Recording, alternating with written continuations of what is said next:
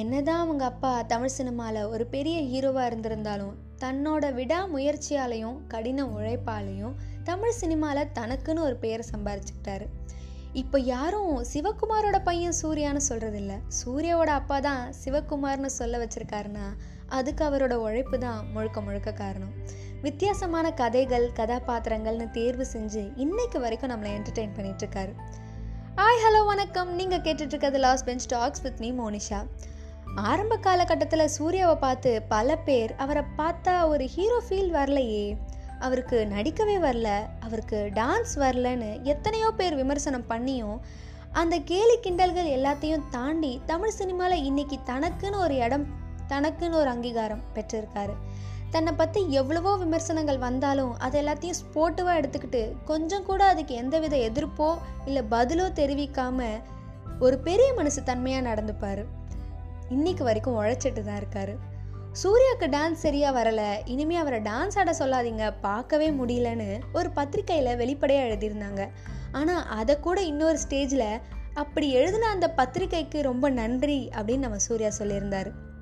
இது எல்லாத்தையும் தாண்டி ஒரு விஷயத்துக்கு அவரை ஒரு சில பேர் ரொம்பவே கலாய்ப்பாங்க. அது நமக்கே தெரியும் அவரோட ஹைட்டுன்னு நம்ம என்னைக்கு ஒருத்தரோட உருவத்தையோ இல்லை நிறத்தையோ தாழ்த்தி பேசுகிறோமோ அன்னைக்கு நம்மளும் தாழ்ந்து போயிடுறோம்னு தான் அர்த்தம். சூர்யாவை எப்படி எல்லாருக்குமே ஒரு நல்ல மகனா அண்ணனா நடிகனா அப்பாவா தெரியுமோ அதே அளவுக்கு ஒரு நல்ல கணவர்னு தெரியும். ஜோதிகாவை என்றைக்குமே அவர் விட்டு கொடுத்ததே கிடையாது எந்த இடத்துலையும் சரி. எல்லா பொண்ணுங்களுக்கும் சூர்யா மாதிரி ஒரு ஹஸ்பண்ட் வேணும்னு ஆசைப்படுறாங்கன்னா அதுக்கு சூர்யாவோட சாம் மட்டும் காரணம் இல்லை.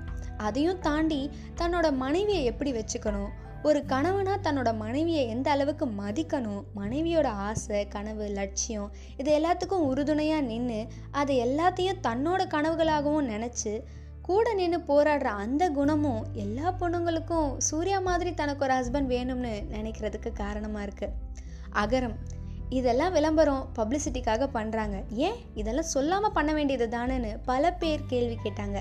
நான் செய்கிறத பார்த்து பணம் இருக்கிற இன்னும் ரெண்டு பேர் இன்னும் கொஞ்சமாக இதை மாதிரி செய்வாங்க அப்படின்னு அவர் சொன்ன அந்த பதில் எல்லாரையுமே யோசிக்க வச்சுது.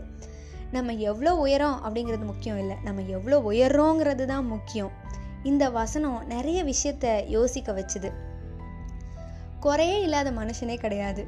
குறை சொல்லணும்னா யாரை வேணால் எதுக்கு வேணால் குறை சொல்லிக்கிட்டே இருக்கலாம்.